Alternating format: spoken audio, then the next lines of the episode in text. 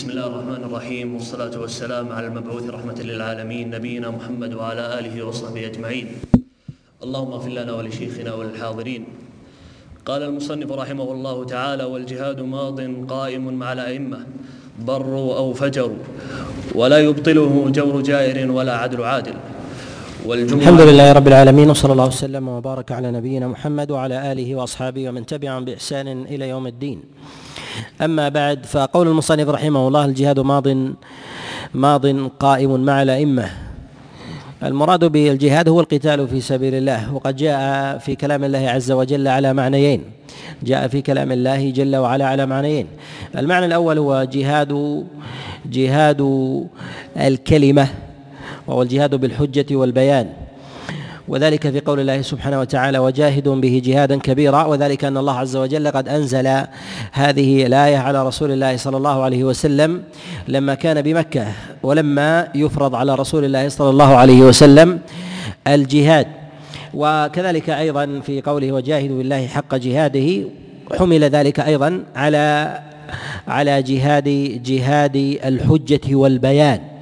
والنوع الثاني هو جهاد السنان وجهاد السنان. وهذا هو الأعم والأصل. وهذا هو الأعم والأصل إذا أطلق في كلام الله وفي كلام رسول الله صلى الله عليه وسلم.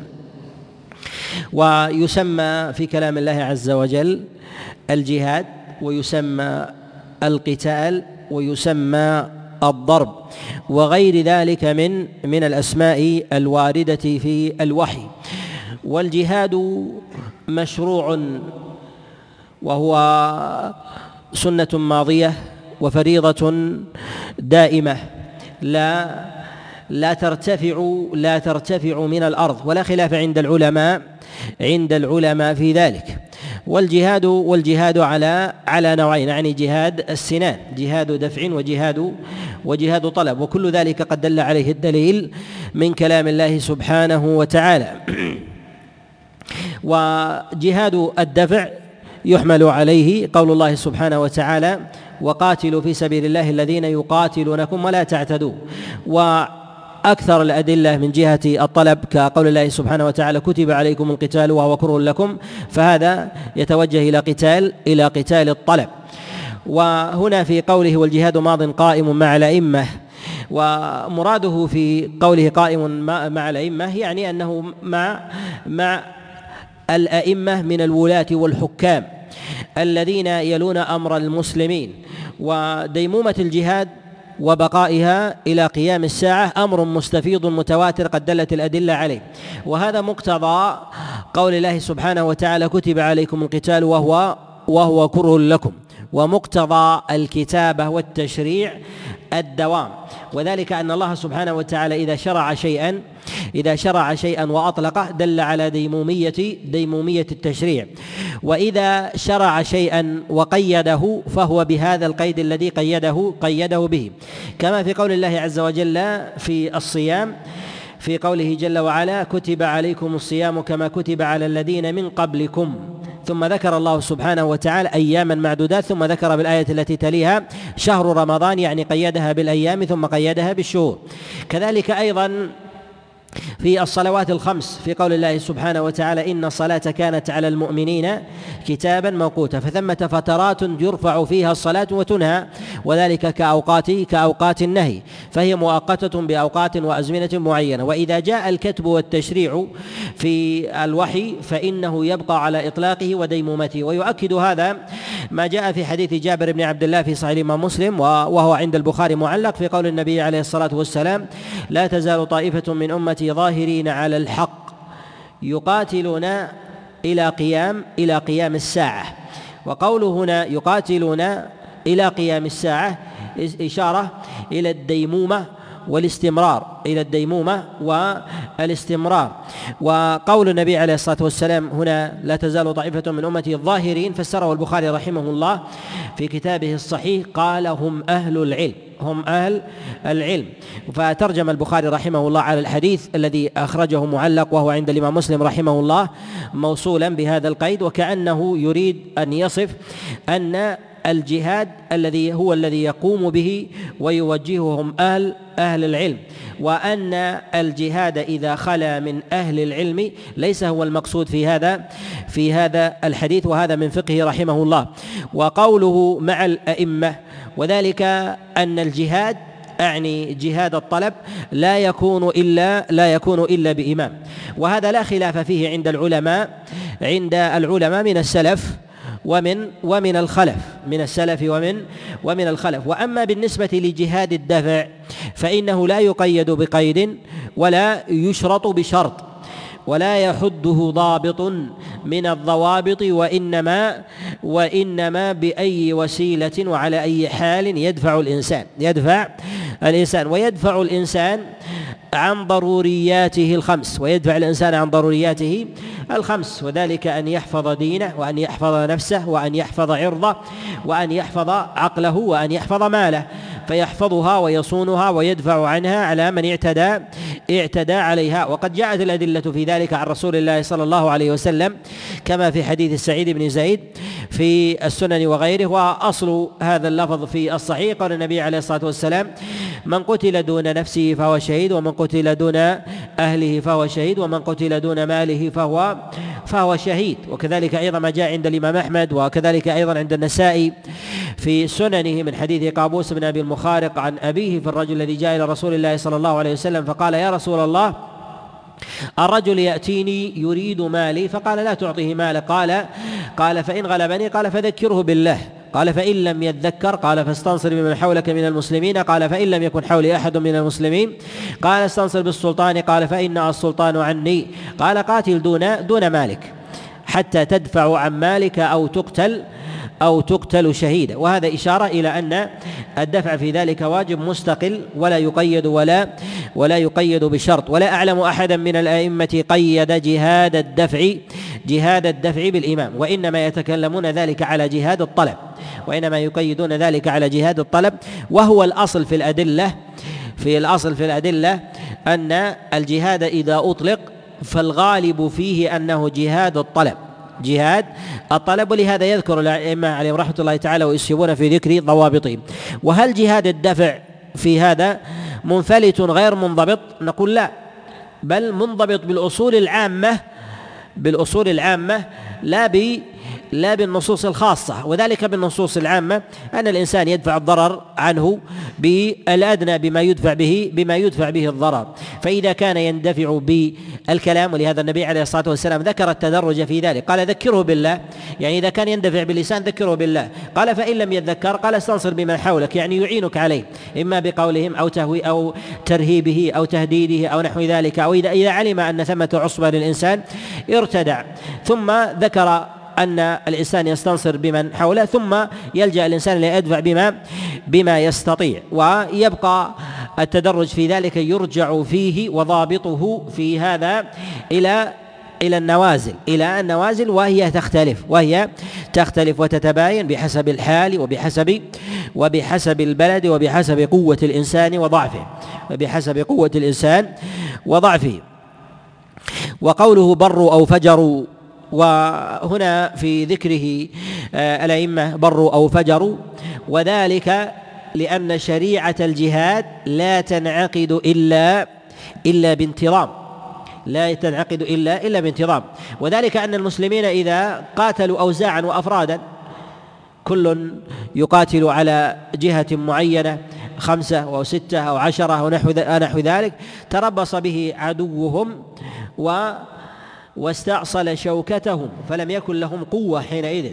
فلا بد من فلا بد من أمير عليهم يقوم بأمرهم. فلا بد من أمير عليهم يقوم بأمرهم. ولما كان ظلم الحاكم والإمام وجوره خاص به والجماعة متعدية للأمة لم ينظر إلى جوره وظلمه لم ينظر إلى إلى جوره وظلمه. ولهذا ولهذا قد جاء عن جماعة من الصحابة عليهم رضوان الله تعالى أنه كان يتولى عليهم في بعض الغزوات من ظهر فسقه من ظهر فسقه وذلك لما فيه من حنكة ودراية من حنكة ودراية وذلك أن فسقه وظلمه على نفسه.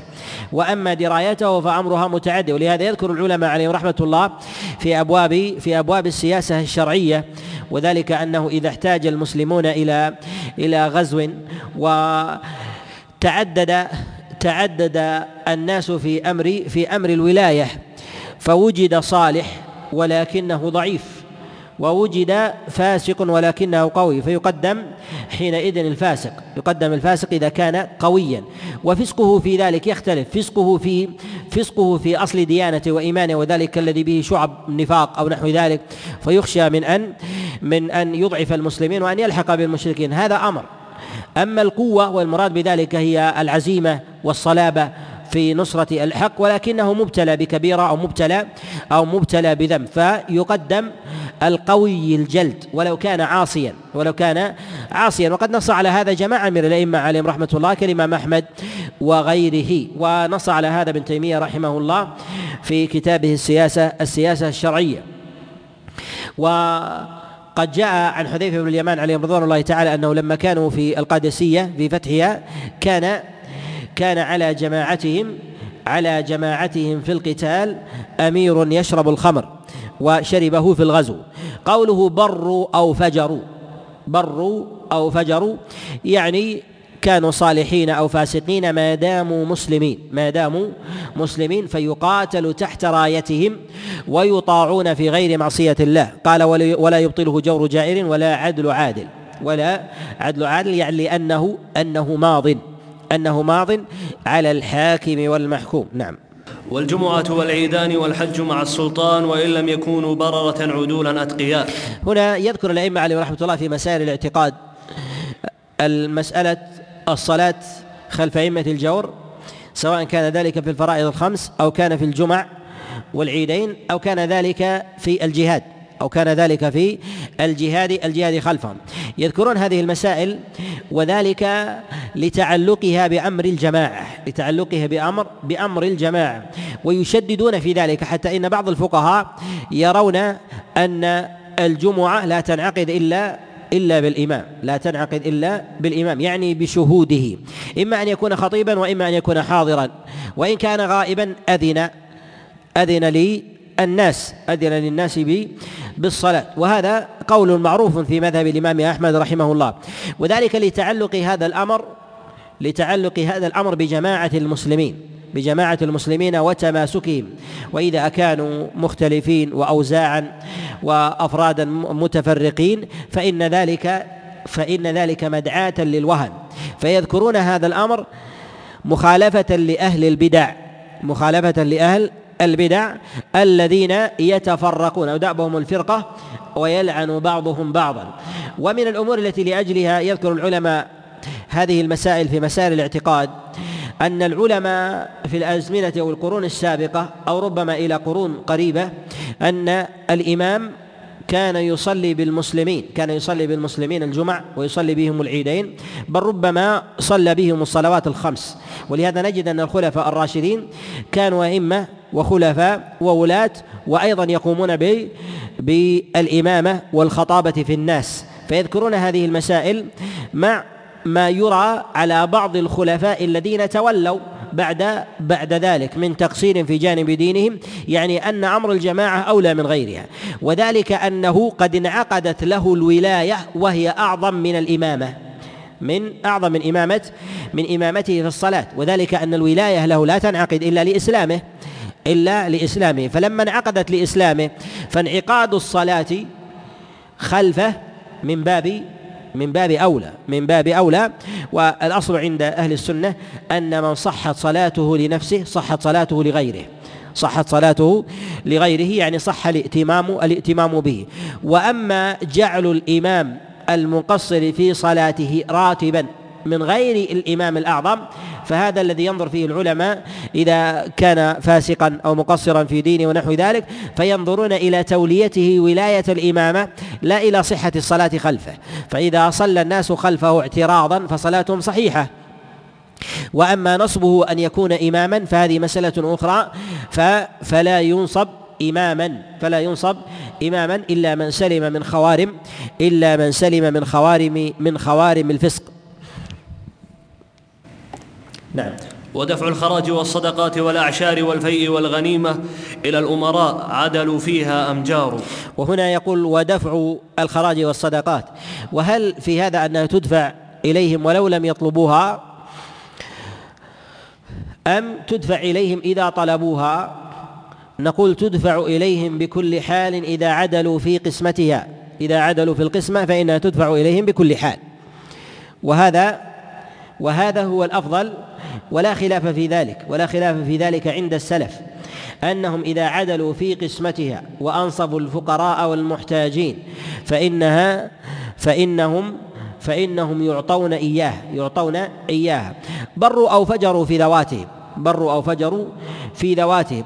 وأما إذا لم يعدلوا فيها وأما إذا لم يعدلوا فيها وقصروا في قسمتها فالأمر في ذلك على حالين. الحالة الأولى إذا طلبوها وعاقبوا المانع منها فدفعها لهم ولو قصروا في صرفها ولو قصروا في صرفها فتسقط تلك الزكاة وذلك المخرج عن صاحبها.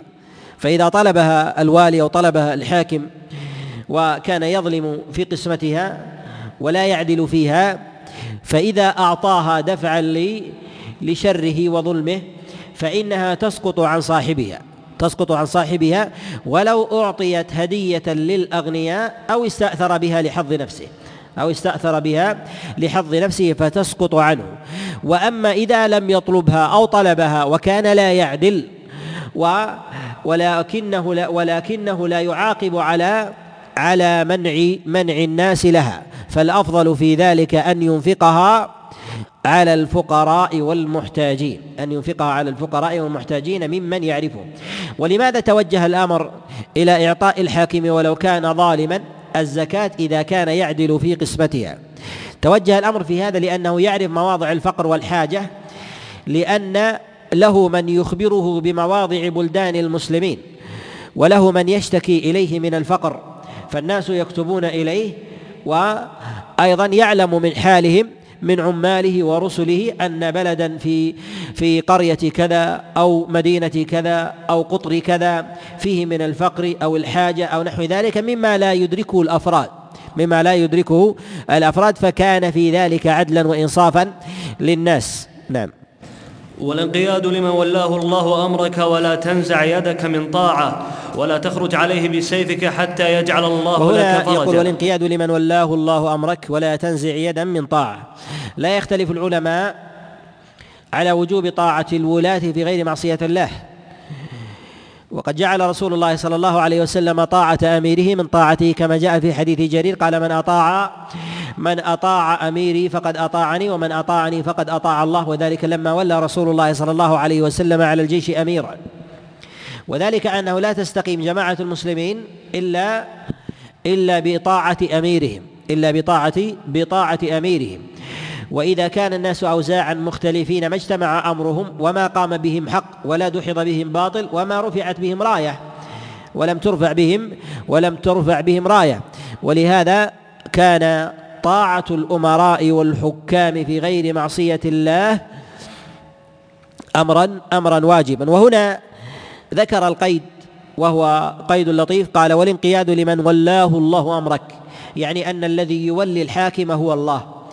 وأن الحاكم لا يولي نفسه. وفي هذا إشارة إلى معاني وليس هذا محل بسطها مما يتعلق بانعقاد الولاية. انعقاد الولاية لا بد أن تكون ولاية شرعية الذي الذي أذن الله سبحانه وتعالى بها. والولاية التي تكون شرعية أولها وهي الأصل وهي الأصل التي تكون عن شورى من المسلمين. التي تكون عن شورى من المسلمين وهي التي يظهر فيها في قول الله سبحانه وتعالى وشاورهم وشاورهم في الأمر وقول الله جل وعلا وأمرهم شورى شورى بينهم. وفي حديث عبد الله بن مسعود عند ابن ماجه وعند الإمام أحمد وغيره من طريقين أن النبي صلى الله عليه وسلم قال لو كنت مؤمرا احدا من غير شورى لأمرت ابن مسعود. لأمرت ابن ابن مسعود. وكذلك أيضا كما جاء في خبر عمر بن الخطاب عليه رضوان الله تعالى فيما رواه البخاري قال من بايع رجلا من بايع رجلا من غير شورى من المسلمين فلا يبايع ولا الذي بايعه تغرة أن يقتل يعني أن أن أن الولاية من غير شورى تكون مدعاة تكون مدعاة للفتنة والقتل. ولهذا نقول هذا هو الأصل في الولاية الشرعية. وعلى هذا انعقدت الولاية الولاية للخلفاء الراشدين بعد النبي عليه الصلاة والسلام. لأبي بكر وعمر وعثمان وعلي بن أبي طالب وهكذا. ولهذا نقول إن أصل الولاية الشرعية التي يوليها الله جل وعلا للوالي على المسلمين أن تكون أن تكون شورى وبيعة أن تكون شورى وبيعة وأما وأما ما يسمى بالتنصيب أو التولية أو الوصية أو الترشيح أو التعيين الذي يوصي الحاكم من بعده بفلان أن يوصي الحاكم من بعده بفلان كما جاء مثلا في آه، تولي في في وصية أبي بكر لعمر بن الخطاب لعمر ابن الخطاب. وكذلك أيضا كما جاء في دلالة عموم ومفهوم النصوص التي دلت على شبيه القطع أو القطع بتولية النبي صلى الله عليه وسلم لأبي بكر.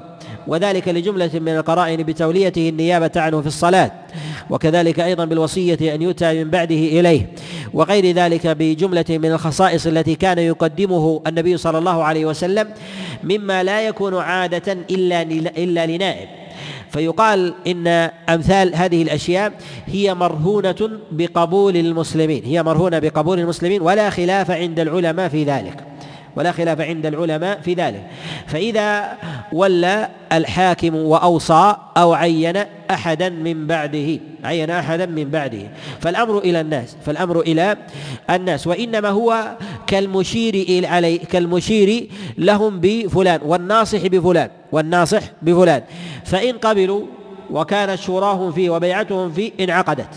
انعقدت في هذا ووجبت وهي كذلك أيضا في الصحابة عليهم رضوان الله تعالى بعد النبي عليه الصلاة والسلام.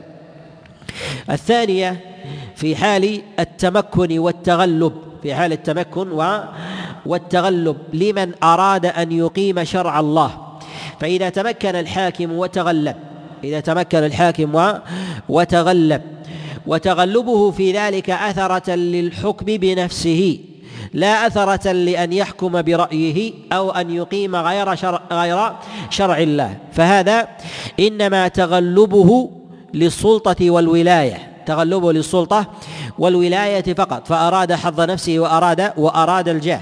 وأما الحكم فيحكم بما أراد الله فهذا تنعقد ولايته تنعقد ولايته بمجرد تمكنه بمجرد تمكنه. وذلك كما جاء في حديث أم الحصين عند الإمام مسلم ان النبي عليه الصلاة والسلام قال اسمع واطع وإن تأمر يعني لم يؤمر تأمر من نفسه وتغلب عليكم عبد حبشي ما قام فيكم بكتاب الله ما قام فيكم بكتاب الله ويخرج من هذا الذي يتعمر ويتغلب ولكنه لا يريد أن يقيم حكم الله سبحانه وتعالى. والله جل وعلا قد قيد الأمر بطاعه بطاعة الأمراء بطاعه بطاعته سبحانه وتعالى كما يأتي بيانه نعم. ولا تخرج عليه بسيفك حتى يجعل الله لك فرجا ومخرجا. وأطيعوا الله وأطيعوا الرسول وأولي الأمر منكم. دلالة الاقتران في ذلك تدل على هذا المعنى. وكذلك أيضا في حديث جرير لما بايع رسول الله صلى الله عليه وسلم الصحابة قال قال على ماذا نبايعك يا رسول الله؟ قال على السمع والطاعة في المنشط والمكره. نعم. حتى يجعل الله لك فرجا ومخرجا والا تخرج على السلطان وتسمع وتطيع ولا تنكث بيعة فمن فعل ذلك فهو مبتدع مخالف مفارق للجماعة. وهذا لا خلاف فيه عند عند العلماء أنه لا يجوز لا يجوز الخروج على الحاكم المسلم العادل. لا يجوز الخروج على الحاكم المسلم العادل. وأما الحاكم المسلم الذي يظهر بغيه وظلمه فعامة السلف وحكي الإجماع أيضا حكاه بعض العلماء اجماعا عمليا اجماعا عمليا بعد الصدر الأول على أن المفسدة في الخروج على الحاكم المسلم إذا كان ظالما أعظم من مفسدة زواله.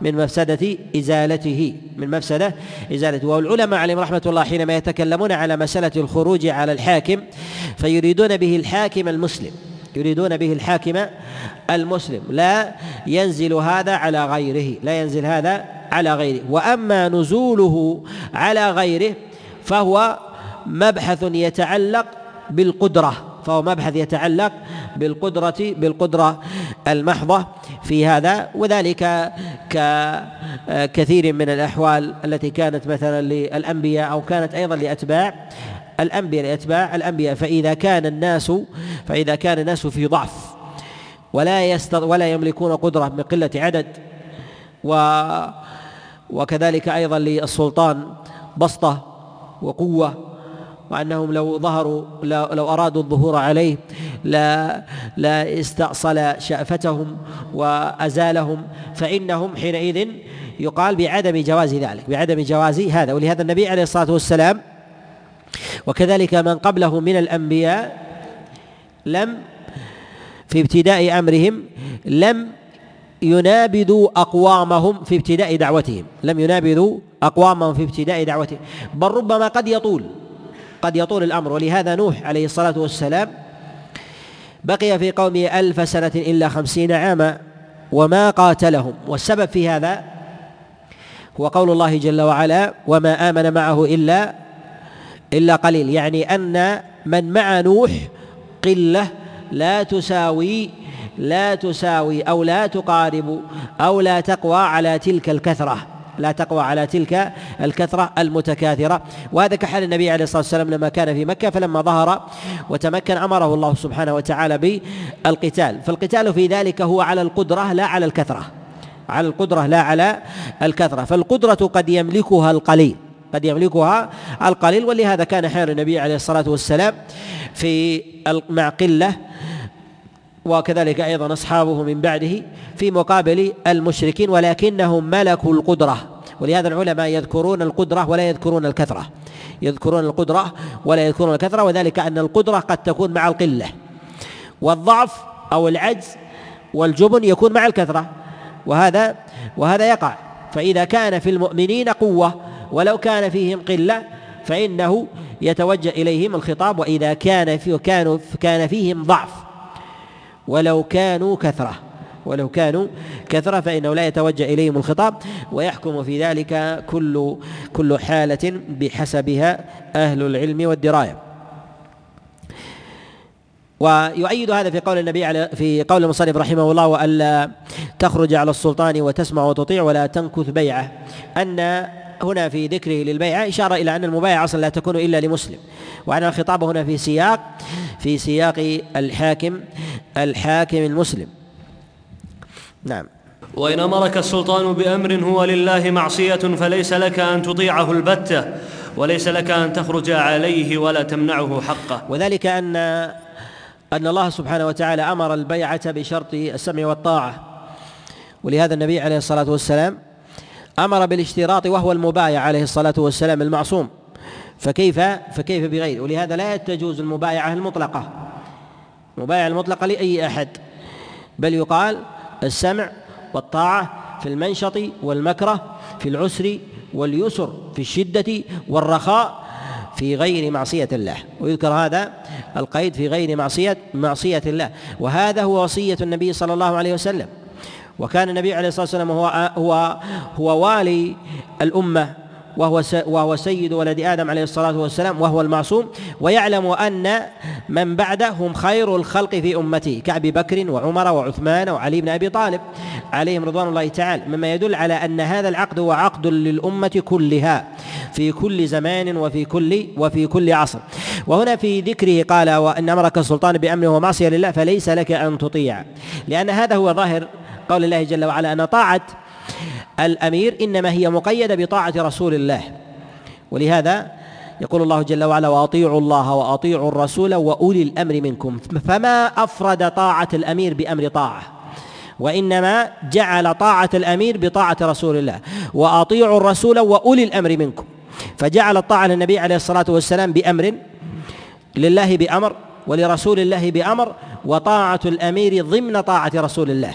جعلها ضمن طاعة رسول الله صلى الله عليه وسلم. ولهذا يقول النبي صلى الله عليه وسلم إنما الطاعة بالمعروف.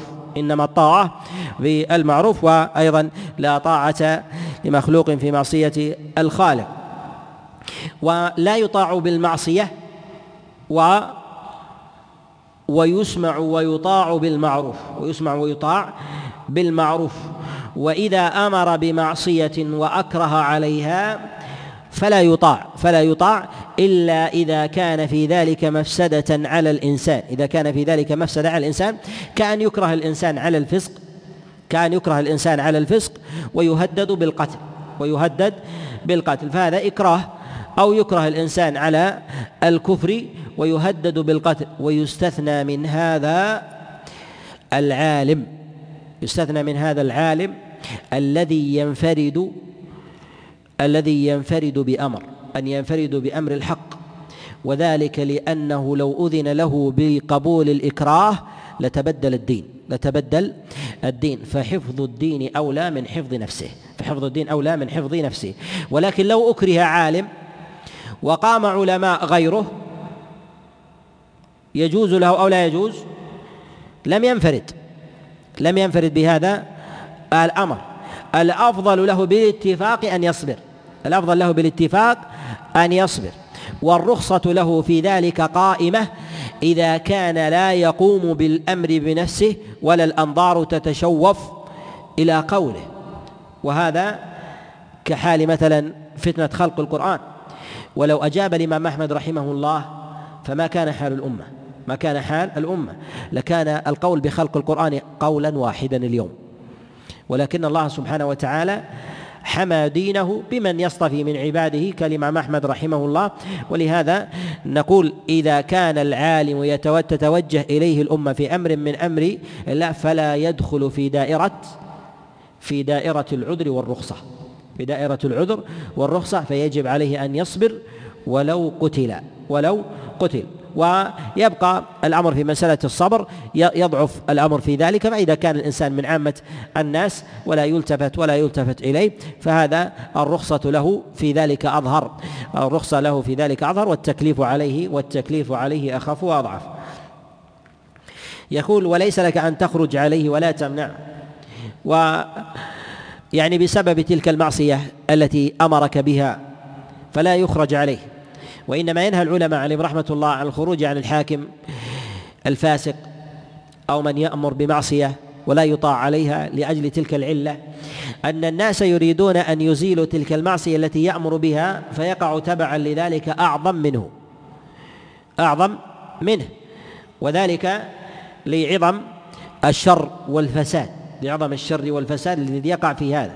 وينبغي أن ينبه كثيرا أن كثيرا من الناس أو طلاب العلم أو بعض الدعاة كثيرا ما ينزلون نصوص السمع والطاعة الواردة في الحاكم المسلم على الحاكم غير المسلم. وهذا لا شك أنه من تحريف الكلمة عن مواضعه. حتى سمعت بعضهم يتكلم على بعض الحكام النصارى ويقول اسمع وأطع. وهذا لا شك أنه ضلال. لا شك انه أنه ضلال. ولهذا نقول إن هذه النصوص إنما هي في الحاكم في الحاكم المسلم. وأما غير المسلم فإنما يخاطب الناس في ذلك بالصبر. بالصبر. لا يقال لا تنزع يدا من طاعة ولا يقال اسمع وأطع وإنما يؤمر بالصبر. وأما من يكون تحت ولاية حاكم كافر فنقول إنه لا ليس بينه وبينه في عنقه بيعة بلا خلاف بلا خلاف. وأما السمع والطاعة فنقول إنها على حالين. الحالة الأولى الطاعة فيما يصلح به أمر الناس عامة الناس. فهذا يجب الامتثال. وذلك ما يتعلق مثلا بأنظمة العامة أنظمة البلديات أنظمة الطرق أنظمة المرور أنظمة الشوارع وكذلك الأبنية وغير هذا وكذلك أيضا الأسواق لماذا؟ لأنها فيها صالح الناس سواء كان حاكما الحاكم الذي تحت ولايته كان حاكما نصرانيا وغير ذلك لماذا؟ لأن هذه الطاعة لا لحظ الحاكم وإنما لحظ لحظ الناس وإنما لحظ الناس الثانية إذا كان السمع والطاعة لحظ الحاكم وولايته.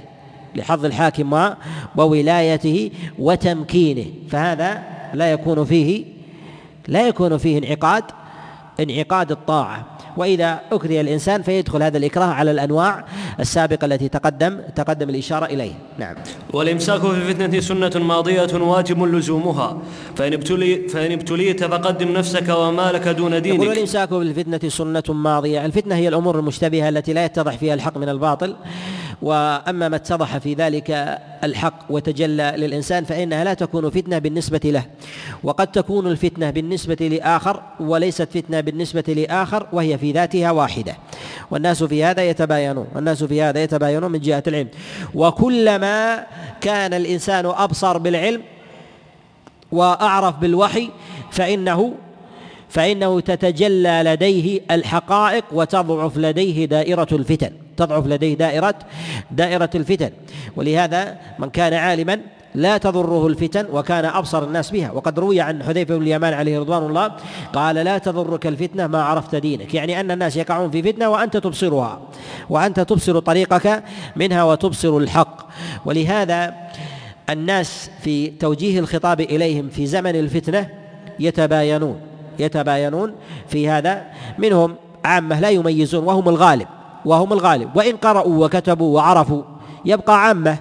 فربما يكون الإنسان عاميا وهو يقرأ ويكتب. وفرق بين الأمية وبين العامية. الأمية الذي لا يقرأ ولا يكتب ولكن العامي الجاهل بالشريعة. الجاهل بالشريعة.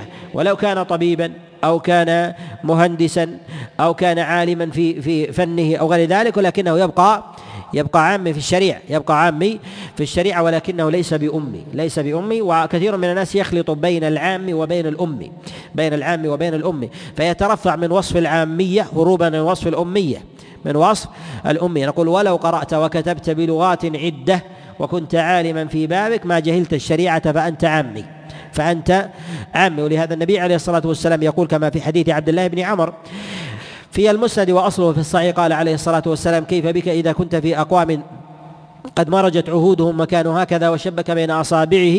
قال فما تأمرني يا رسول الله؟ قال عليك بخاصة نفسك ودع عنك العوام. ودع عنك العوام يعني الذين لا يفقهون في الشريعة ولا يعرفون. وهذا هو الغالب وهذا هو الغالب في حال في حال الناس. الناس في زمن الفتن إذا كانوا من ضمن العامة يختلفون عن الخاصة. الخاصة ربما يبصرون الحقائق فيجب عليهم فيجب عليهم أن يبينوا الحق في الناس ولو ولجوا في مواضع الفتن لبيانها. ولهذا النبي صلى الله عليه وسلم لما بعث كانت مكة بلد فتنة أو ليست بلد فتنة؟ بلد فتنة. بلد فتنة بجميع أنواع الفتن. واعلى الفتنة هي فتنة الكفر. هي فتنة الكفر. ومع ذلك النبي ما اعتزلها بل خاضها ليبين الحق للناس أن يبين الحق للناس ويزيل ويزيل اللبس لديهم. من هؤلاء الذين فتنوا ولا يميزون الحق من الباطل. وإذا كان الإنسان لا يستطيع أن يواجه الباطل ولو اتضحت لديه بالنسبة له خاصة الفتنة وعرف الحق من الباطل منها فنقول اعتزالها في ذلك اولى ولهذا يقول النبي عليه الصلاة والسلام كما في حديث أبي سعيد الخدري وهو في الصحيح قال يوشك أن يكون خير من الإنسان غنم يتتبع بها شعف الجبال يفر بدينه من الفتن. فهذا فرد إذا قال الإنسان أنا أعرف الحق من الباطل لكن لا أستطيع أن أقاوم ولا يسمع لي أحد ولا يسمع لي أحد ولا أستطيع الإصلاح. نقول ابتعد وانعزل ابتعد و... وانعزل. ومن فتنة العالم في زمن الفتنة التي يعرفها أن يعتزل عن الفتنة وهو يسمع له فيها فيقع في فتنة كتم الحق. فيقع في فتنة كتم الحق وهذا أعظم من فتنته لو كان لو كان لو كان فيها لو كان فيها. ولهذا ربما يخوض العالم في في فتنة أو نحو ذلك ويبين الحق للناس ويتأثر في دينه. يتأثر في دينه ولكن نفعه للناس أعظم. نفعه للناس أعظم لأنه لا يسلم أحد. من مثلا مواجهة الناس وبيان الحق لهم وتجلية الحق من الباطل وتمييزه وتمييزه لهم مما يطاله من هذه الفتنة مما يطاله من هذه الفتنة فيضعف في ذلك دينه ويضعف في ذلك دينه. وهذا الضعف لا يساوي ما نقص من دينه لو انعزل عن عن الأمة. لماذا؟ لأن معه الضياء فعزله عن الناس فعزله عن الناس وفتنته في ذلك في ذلك أعظم. والفتنة على أنواع. الفتنة على أنواع فتن كبرى وفتن صغرى وفتنة الرجل فتنة الخاصة وفتنة العامة. وجاء في الشريعة أيضا في الفتن التي تأتي بعد النبي عليه الصلاة والسلام تقسيمها على أربعة أقسام. فتنة الإحلاس فتنة الدهيماء وفتنة السرة وفتنة الدجال. وهذه فتن فتن أربعة الفتنة التي ينعزل فيها الإنسان وهي التي أشار هنا قال والإنسان في الفتنة سنة ماضية هي فتنة الإحلاس يبقى الإنسان في حلس بيته. ينعزل يعني الذي ليس له له أثر أثر فيها. والفتنة فتنة الدهيماء هي فتنة العامة التي يختلط فيها أمرهم والكلام على هذه يطول. نعم. ولا تعن على الفتنة بيد ولا لسان ولكن اكفف يدك ولسانك وهواك والله المعين. والك... يقول فإن ابتليت فقدم نفسك ومالك دون دون دينك. وذلك لأن حفظ الدين أولى من حفظ غيره. حفظ الدين أولى من حفظ غيره ولهذا جعل الله بذل المال في سبيل الله لحفظ لحفظ دين الله. وجعل الله بذل النفس في سبيل الله لحفظ دين الله. فجعلها وسائل تحق تحق ذلك تحق ذلك. ولهذا لا أزكى من النفوس من النفوس البشرية من نفوس الأنبياء. وقد جعلها الله مبذولة لحفظ لحفظ دين الله. وقد قتل من أنبياء الله من قتل كيحيى وزكريا وغيرهم. فكانوا فكان ذلك حفظا لدين الله عز وجل وإقامته. فإذا كان هذا في أنبياء الله فإنه في غيرهم من باب أولى. ولهذا يقول النبي عليه الصلاة والسلام كما جاء في الصحيح قال وددت أن أقاتل في سبيل الله ثم أقتل ثم أحيا ثم أقتل ثم أحيا ثم أقتل ثم ثم أحيا. ونفس النبي عليه الصلاة والسلام أطهر نفس بشرية أطهر نفس نفس بشرية. ومع ذلك رأى أنها في إقامة سبيل الله حق أنها في إقامة سبيل الله حق. نعم. والكف عن أهل القبلة لا تكفر أحدا منهم بذنب. يقول هنا في قوله ولا تعين على الفتنة بيد ولا لسان ولكن اكفف يدك ولسانك وهواك والله المعين. وذلك أن الناس في زمن الفتن يتشوفون إلى الخوض فيها، الخوض فيها وتتبع أحوالها وآراء الناس والجماعات والأفراد ونحو ذلك، والواجب على المسلم أن يكف لسانه ويده، أن يكف لسانه ويده، وأن يكف كذلك هواه. وما المراد بالهوى؟ هو الرغبة والحزبية والعنصرية لفئة أو لجماعة أو لأفراد. فإن الأمة لا تضل إلا إذا دخل في أمر الأمة من ليس من ليس منها من ليس من ليس منها أو دخل فيها ما لا يعنيه أمرها. ولهذا ينبغي لطالب العلم في زمن الفتن وزمن كثرة الأحداث خاصة في ابتداء الإنسان وتكوينه أن يعتزل أن يعتزل الفتن ولو عرفها. لماذا؟ لأنه لو رفع رأسه ما علم به أو خفضه ما علم به. فالواجب عليه أن يرعى نفسه أن يرعى نفسه وأن يحفظ دينه حتى تجاوزه تلك الفتنة. فإذا جاوزت فإنه فإنه قد سلم له دينه واغتنم وقته بعمل وقول وعلم بقول بعمل وقول وقول وعلم وعلم نافع ينتفع به بعد بعد ذلك. ولهذا قد يسأل بعض طلاب العلم ما هي الأمور التي أخوض فيها في الأحداث؟ ألا يرد هذا السؤال؟ يرد هذا السؤال. ولكن هذه قاعدة كل حدث أو فتنة أو فتنة. لا تؤثر فيك ولا تؤثر فيها فاعتزلها. لا تؤثر فيك ولا تؤثر فيها فاعتزلها. لا تؤثر فيك أنت يعني إذا ظهرت لها وبرزت في فكذلك تؤثر على الإنسان إذا ظهر لها أو ظهر ولكنه لا يؤثر فيها بقوله. لا يؤثر فيها بقوله لو تكلم. ولكنها تؤثر عليه لو تشوفها وتشرف إليها. فالأولى له أن يعتزلها ولا يخوض فيها. ولهذا أكثر ما يذهب أوقات الشباب في ماذا؟ في الخوض في الأخبار. فتجد أنه يتحدث الأخبار ونحن في زمن محرقة الأعمار. الأخبار محرقة للأعمار. ولهذا كم ذهبت أعمار الشباب على ماذا؟ على حدث. نحن في زمان فتنة ويعظم تعظم هذه الفتنة تلك الخصيصة التي في زمان ليست في الأزمنة السابقة. في زماننا تعلم حوادث الدنيا كلها تأتيك أنت. وأنت أيضا بحاجة لاستقبالها ولتحليلها ومعرفة الرأي فيها ونقاش الناس فيها. وكل يوم حدث. بخلاف الأزمنة السابقة من القرون السابقة تحدث أحداث في الهند وتنطفي ولا تأتي الناس أخبارها إلا بعد انطفائها. وتكون قد بردت ولا يتفاعل الناس معها ويأخذونها كأخبار التاريخ. أخبار التاريخ. قد يقول قائل أحداث الأمة كثيرة. ألا أن أهتم لها؟ ونقول يكفيك معرفة عنوانها فقط. لا تخوض في التفاصيل. لماذا لا تخوض في التفاصيل؟ لأن ذكرنا أن هذه الأحداث أنت لا تؤثر فيها لو ظهرت. لو ظهرت لا تؤثر فيها. وتؤثر فيك لو برزت لها. يعني أنها تؤثر في ديانتك تؤثر في أمرك ونحو ذلك. والإنسان أيضا في حاله إذا آه، في نفعه هل تنفعه ولا تنفعه أيضا لا تؤثر لا تؤثر فيه فلولا أن يعتزل. إذا عرف في حال أمة من الأمم آه، من المسلمين حصل بهم نكبة أو نحو ذلك نقول هل تؤثر فيها؟ قل لا تؤثر لا أؤثر فيها أبدا. ليس بصاحب قول. يؤثر فيها يسمع له ولا بصاحب مال ولا بصاحب رأي يؤثر في هذا. نقول اعرف عنوانها وادعو للمسلمين واعتزلها. لماذا؟ لأنها لأنها لا تستطيع أنت أن تفعل أن تفعل في هذا الشيء. ولو انشغل الإنسان بكل حادثة وتتبعها لأحرق عمره بهذه الأخبار. أحرق عمره بهذه بهذه الأخبار. ولهذا يلحظ في السنوات الأخيرة ضعف شديد في طلاب العلم.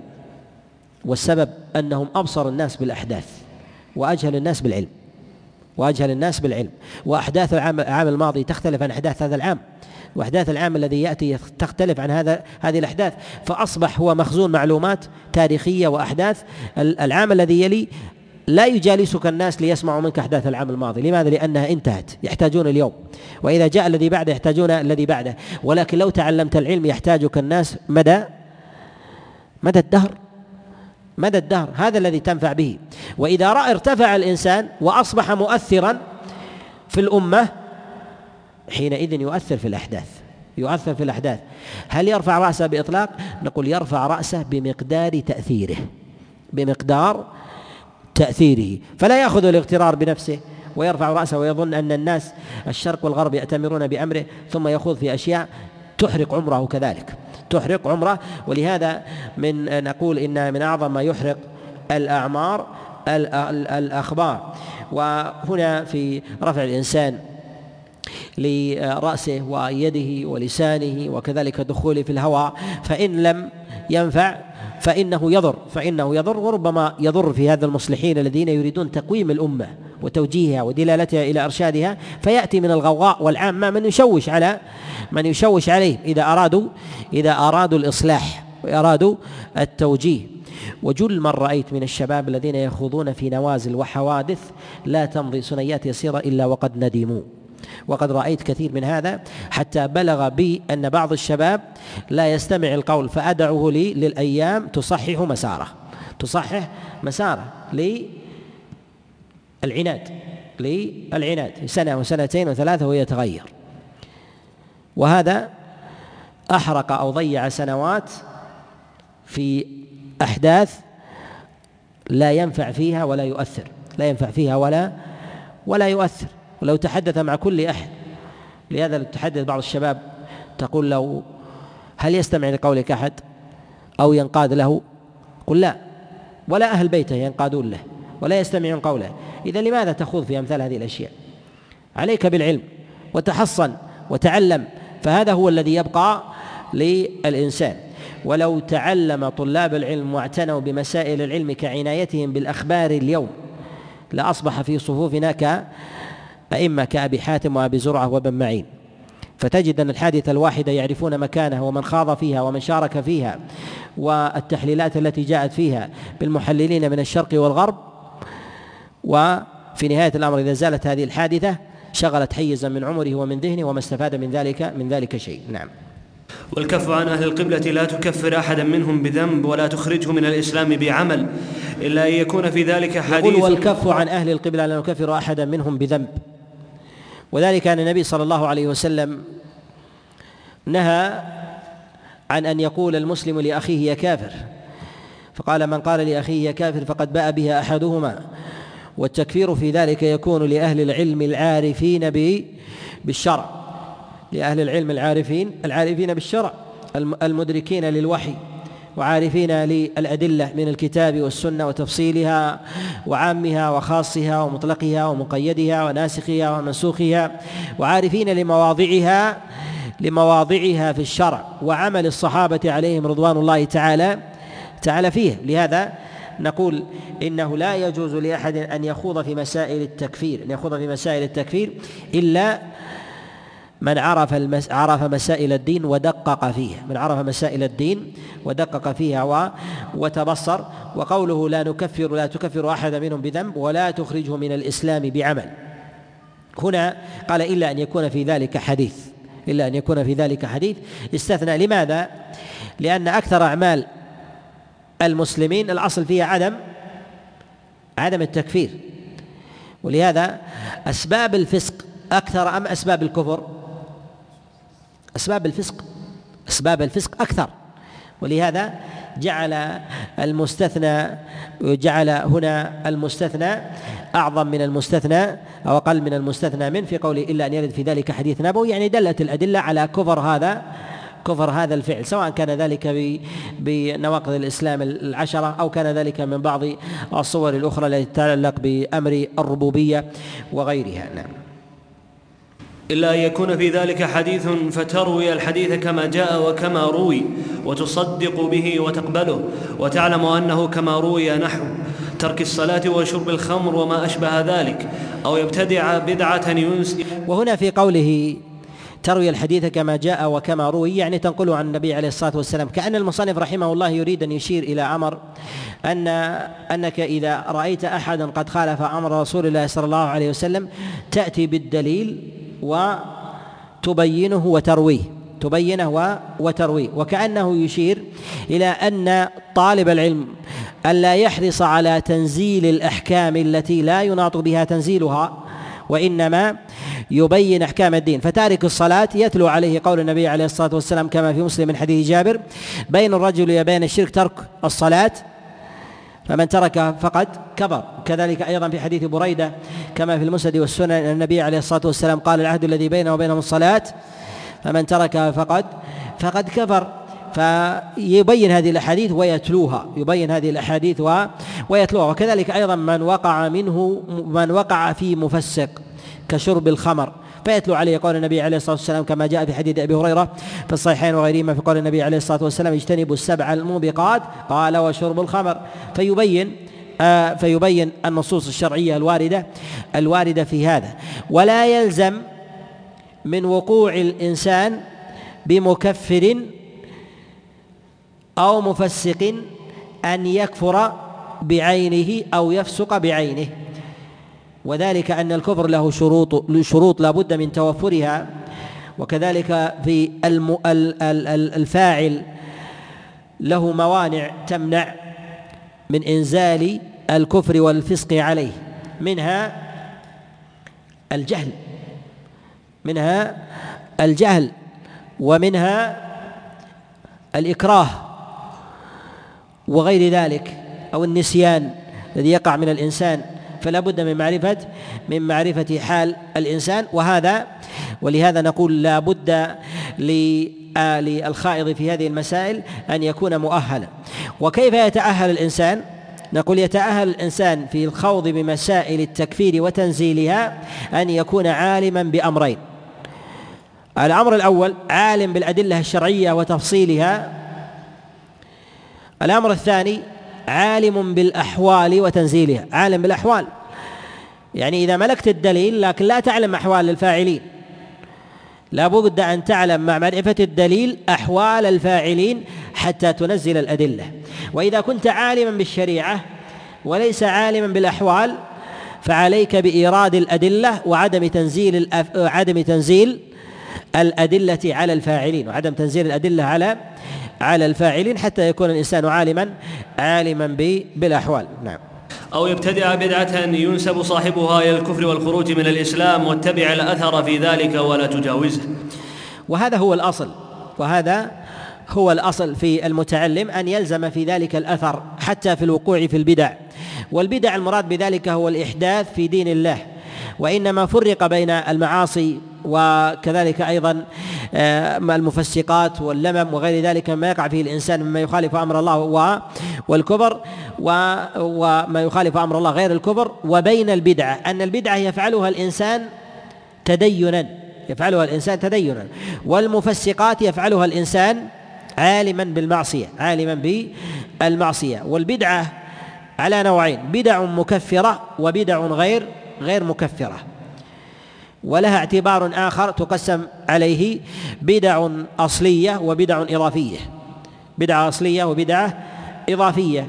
البدعة الأصلية التي أنشئت من أصلها إحداثا فليس لها أصل في الشريعة. فليس لها أصل أصل في الشريعة. وذلك مثلا كتعليق التمائم والتولى وكذلك أيضا التمسح والتبرك في بعض الأماكن ونحو ذلك. هذه من البدع الأصلية التي لا وجود لها في الشريعة. لا وجود لها في الشريعة. والبدعة الإضافية هي البدعة التي وجد أصلها ولكن زيد عليها. زيد زيد عليها وأضيف. وذلك كتلحين الأذان وتطريبه. كتلحين الأذان وتطريبه كما جاء عن عبد الله بن عمر إن إنه بدعة. إذا فالأذان مشروع بألفاظه وحروفه وترتيبه ولكن هذا أضاف إليه تلحينا. فكان هذا بدعة بدعة إضافية بدعة إضافية. وكذلك أيضا من يلتزم قراءة معينة لسورة معينة في صلاة معينة مشروعة في ذاتها ولكن القراءة والدوام عليها ليس بمشروع. نقول الصلاة مشروعة وفي هذا الوقت مشروعة ولكن أضاف إليها سنة ليست ليست مشروعة. فنقول هذه بدعة إضافية. والبدعة الأصلية أخطر من البدعة الإضافية. لأنها أظهر في الإحداث والمعارضة لدين الله. نعم. ولا أحب الصلاة خلف أهل البدع ولا الصلاة على من ثمة مصنفات للأئمة عليهم رحمة الله في أبواب البدعة كالبدع والنهي عنها لابن وضاح وكذلك أيضا البدع البدعة لأبي شامة وغيرها من كتب الأوائل. وثمة كتب تهتم أيضا بالبدعة وتسمى بكتب السنة كتب السنة ككتاب السنة لعبد الله بن أحمد وكذلك أيضا السنة للالكائي السنة لابن أبي عاصم وغيرهم من من الأئمة ممن صنف في أبواب في أبواب السنة. نعم. والأعور خارج لا شك في ذلك ولا ارتياب ولا يحب الصلاة خلف أهل البدع ولا الصلاة على ما على من مات من مات منهم. هنا في قوله ولا أحب الصلاة خلف أهل البدع. هنا ذكر لا أحب ولم ينهى ينهى عن ذلك. وذلك أن البدعة منها ما ليس بمكفر ومنها البدع أيضا صغائر ودقائق ومنها عظائم منها دقائق وليست بكبائر البدع وذلك كتسبيح الإنسان مثلا بالحصى كما جاء عن عبد الله بن مسعود وغيرها أو البدع الذي تكون مثلا في الصلوات مما لم يأتي عليه عليه دليل وذلك أن يلتزم الإنسان سورة معينة في صلاة معينة. هذه بدعة ولكنها من البدع من البدع التي ليست ليست بكبيرة ليست بكبيرة. وثمة بدع ما هو أكبر أكبر منها فمما يدخل في هذا وذلك ك كالتمائم تعليق التمائم والتولى وغير ذلك فنقول إن إن البدع تتباين. فالبدعة ما دخلت دائرة الإسلام ما دخلت دائرة ما البدعة ما دخل صاحبها داخل دائرة الإسلام فلا فلا يكفر. ما لم تكفره بمكفر كالبدع من السجود للأصنام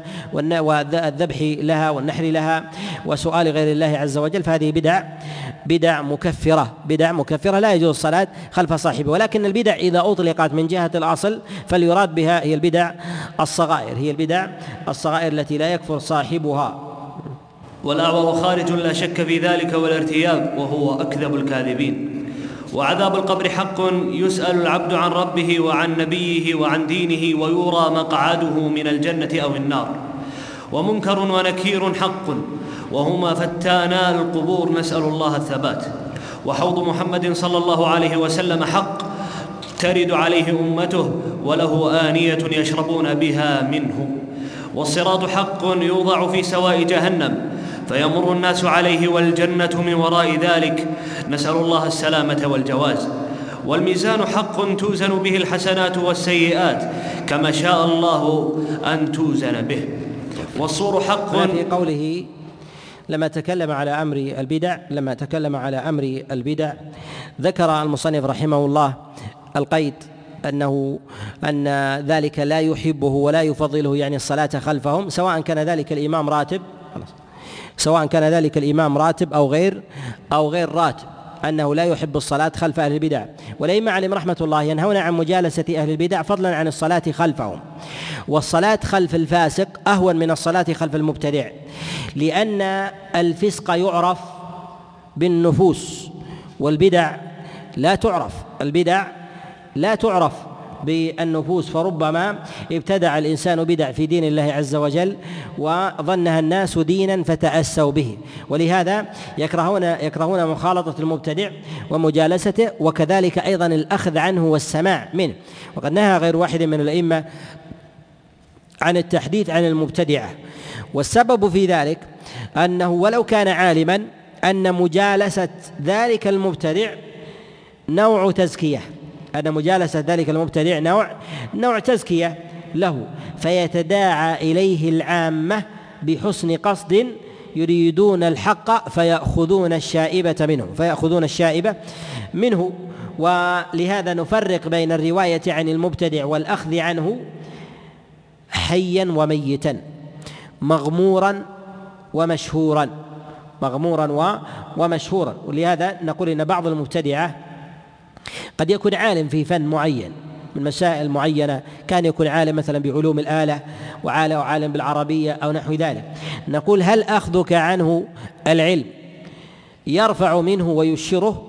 إذا قال لا نقول يجوز. لهذا الإمام أحمد رحمه الله روى عن شيوخ له مبتدعة وقد روى في المسند عن 12 شيخا من المرجئة. عن اثني عشر شيخا في المرجئة ولكن ليسوا من مشاهير من المشاهير الذين يقتدى يقتدى بهم لو لو آه، جاء الناس إليهم وإنما من جملة من جملة الرواة. ولا يجوز أن يجعل المبتدع إماما راتبا. ولو صح الناس ولو صحت الصلاة ولو صحت الصلاة خلفه فإن كونه راتبا يعني التشوف إلى الاقتداء الاقتداء به والتأثر والتأثر بقوله. ويقول هنا المصنف رحمه الله والأعور خارج لا شك في ذلك ولا ارتياب وهو أكذب الكاذبين. الأعور المراد بذلك هو المسيح الدجال والأحاديث في خروجه متواترة عن رسول الله صلى الله عليه وسلم وقد دلت الأدلة على هذا. منها ما في الصحيحين عن رسول الله صلى الله عليه وسلم ومنها ما جاء في السنن وقد صنف في ذلك رسالة في في خروجه ويسمى الأعور لأنه ليس له إلا عين واحدة أنه ليس له إلا عين واحدة. و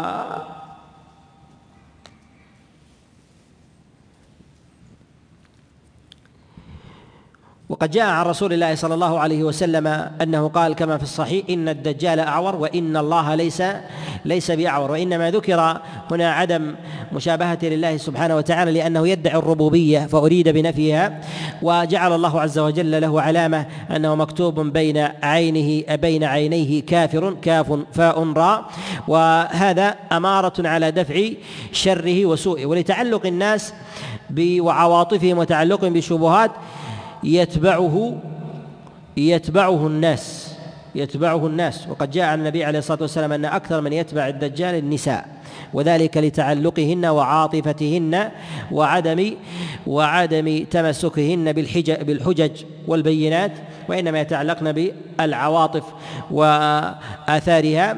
وكما جاء إن الرجل لا يدرك أهل بيته خشية أن يلحقوا أن يلحقوا بالدجال. ولهذا النبي عليه الصلاة والسلام يقول من سمع به في بلد فليخرج إلى بلد أخرى. يعني أنه يفتن به يظن الإنسان أنه يأتي إليه ليراه ثم يتبعه على ما هو عليه من باطل. وهذا في إشارة أنه ينبغي للإنسان الا يتشوف للفتن. وألا يتعرض لها. فربما خطفته لأن للفتن خاطف يخطف القلوب والأذهان والإنسان يظن أنه يرجو السلامة أو المعرفة أو الاطلاع ثم يفتن وينحرف عافانا الله وإياكم. ثم ذكر المصنف رحمه الله عذاب القبر. وقال وعذاب القبر حق. يسأل العبد عن ربه وعن نبيه وعن دينه ويرى مقعده من الجنة أو النار. هنا يظهر أن المصنف رحمه الله ذكر عذاب القبر وما ذكر نعيمه وما ذكر نعيمه وذلك أنه بإثبات العذاب يثبت النعيم وبإثبات النعيم يثبت يثبت العذاب. وذلك آه، أن النبي صلى الله عليه وسلم بين كما جاء في الصحيح. قال كما جاء في حديث عبد الله بن عمر يعرض عليه مقعده من الجنة من الجنة والنار. وقد كان عثمان عليه رضوان الله إذا ذكر إذا ذكرت الجنة والنار إذا ذكر القبر بكى فيقال له إنك تذكر الجنة نذكر عندك الجنة والنار ولا تبكي.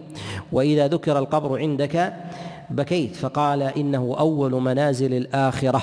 إنه أول منازل الآخرة يعني بها يعرف الإنسان بها يعرف الإنسان مصيره بها يعرف الإنسان مصيره إما إلى جنة وإما وإما إلى نار.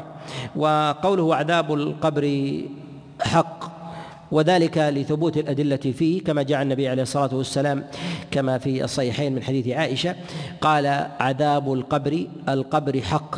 عذاب القبر. حق. وكذلك أيضا جاء في الصحيحين من حديث أنس بن مالك رضوان الله تعالى وغيره وجاء أيضا في حديث عبد الله بن عمر. وقوله يسأل العبد عن ربه وعن نبيه وعن نبيه وعن دينه ويرى مقعده من الجنة والنار كما جاء ذلك عن رسول الله صلى الله عليه وسلم في حديث أنس بن مالك في قصة في قصة فتنة القبر. والفتنة أو السؤال سؤال الملكين يسأل على الإنسان يسأل الإنسان فيها يقظة. على الحقيقة لا على التخيل لا على التخيل والمنام لا على التخيل والمنام وقد جاء رسول الله صلى الله عليه وسلم كما جاء في السنن آه، من جاء كما جاء في المسند والسنن من حديث عبد الله أن رسول الله صلى الله عليه وسلم قال لما ذكر الفتان قيل أترد إلينا أرواحنا؟ قال نعم ترد إليكم أرواحكم كهيئتكم اليوم. كهيئتكم اليوم يعني أن الأرواح كما يدرك الإنسان في إدراكه الآن يحيا كذلك في قبره ثم يسأل ثم ثم يسأل وذلك يسأل عن ربه وعن دينه وعن نبيه محمد صلى الله عليه وسلم أما صاحب اليقين. فيجيب بما بما ثبته الله عز وجل عليه وأما صاحب الشك والريب والنفاق الذي يقلد الناس ويحاكيهم فهذا هو الذي يستريب في ذلك والمثبت من ثبته الله سبحانه وتعالى. وقال غير واحد من المفسرين أن المراد بقول الله عز وجل يثبت الله الذين آمنوا في الحياة الدنيا وفي الآخرة أن المراد بذلك هي الحياة البرزخية.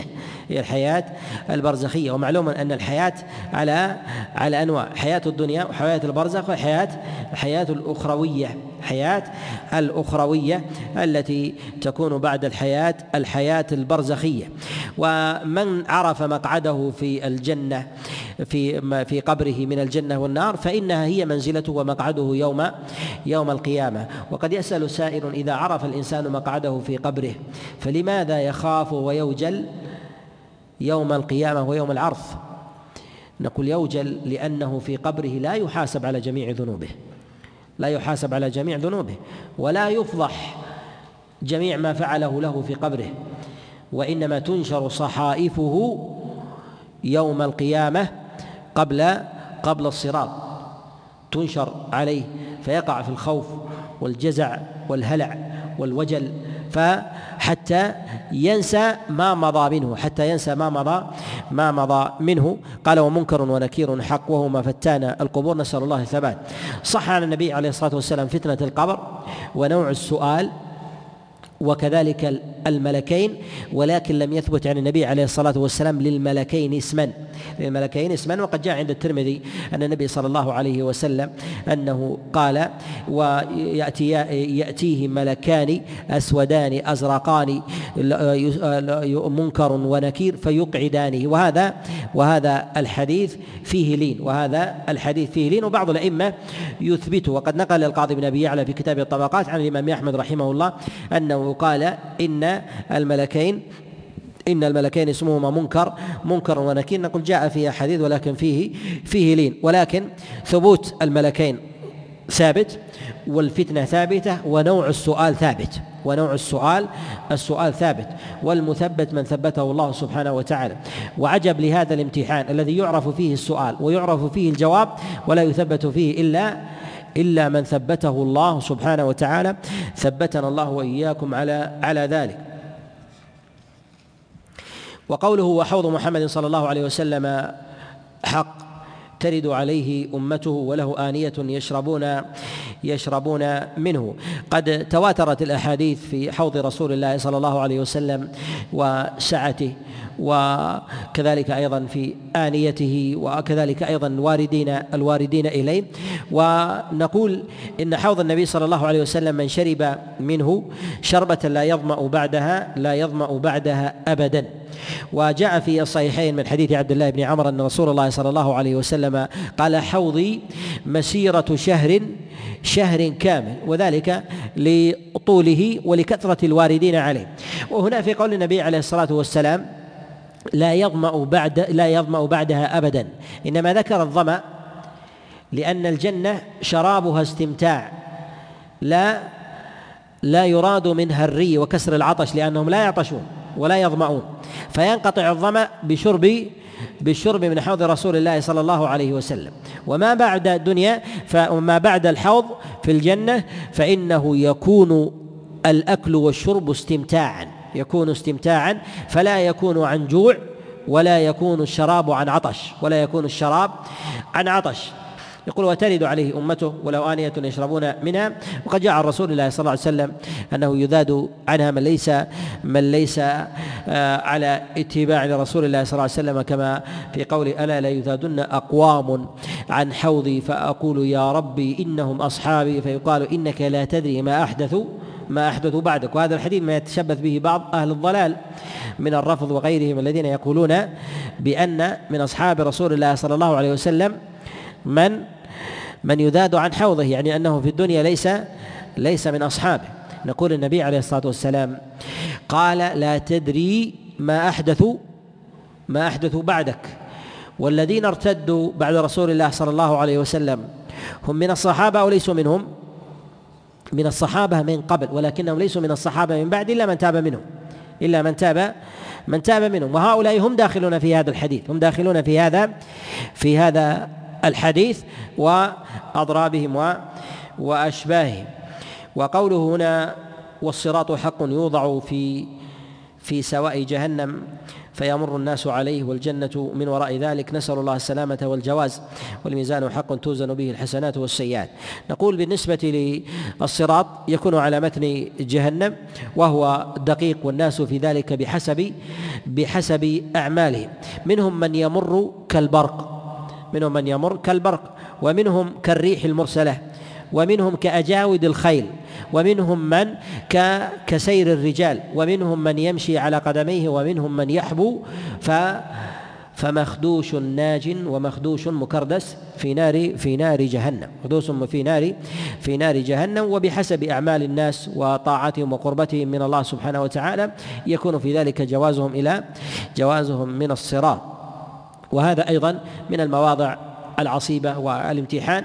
وهنا في قول المصنف رحمه الله والميزان حق توزن به الحسنات والسيئات كما شاء الله أن توزن أن توزن به. الميزان يكون قبل الصراط. الميزان يكون قبل الصراط. والميزان يكون قبل الصراط وله كفتان. كفة للحسنات وكفة للسيئات. والله سبحانه وتعالى يخص بعض عباده بدخول الجنة من غير حساب ولا ولا عذاب. من غير حساب ولا ولا عذاب. ومنهم من يوزن له العمل الصالح والعمل السيء ومنهم من لا يوزن له إلا العمل السيء. وذلك وذلك وذلك الكفار. ومن يكفر بالإيمان فقد حبط عمله. ولئن أشركت ليحبطن عملك. فالله سبحانه وتعالى خاطب النبي فمن دونه من باب من باب أولى أن الكافر لا يكون لديه عمل صالح يوم القيامة. يكون حينئذ ليس له إلا ميزاء إلا إلا عمل واحد يوضع فيه فيه السيئات. والذي يوزن فيه الحسنات والسيئات هم من كانوا من كانوا من أهل الإيمان ولديهم سيئات فإنه يوزن هذا وهذا. ويختلف يختلف العلماء في بعض الأعمال. هل تدخل في أبواب في أبواب الميزان أو لا تدخل في أبواب الميزان؟ في مسائل يطول الكلام الكلام عليها يوزن في الميزان ما كان من حق الله وما كان من حق العباد وما كان من حق العباد. ممن كان ممن كان من أهل النار إذا كان كافرا إذا كان كافرا. وأما إذا كان المسلمون ممن كتب الله عز وجل عليهم النار يعني العذاب فيها فإن ميزان الحقوق التي بينهم يكون بعد الصراط يكون بعد بعد الصراط. يعني من جاوز دخول الجنة من جاوز الصراط أو كتب له أن يجاوز الصراط ولا يدخل النار من أهل الإسلام فإن ميزان الحقوق يكون قبل الصراط مع ميزان الحسنات والسيئات. وأما من كتب الله عليه من أهل الإسلام دخول النار فترجع الحقوق التي كانت بينهم إلى ما بعد الصراط.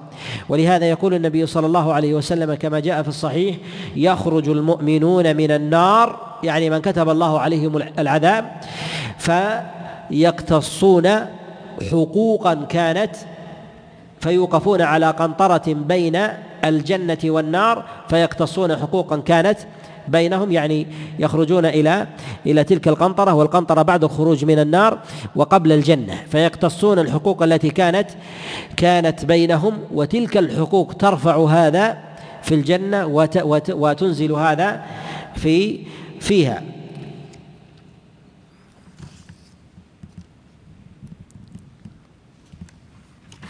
نتوقف عند هذا القدر ونكمل إن شاء الله في الغد وصلى الله وسلم وبارك على نبينا محمد.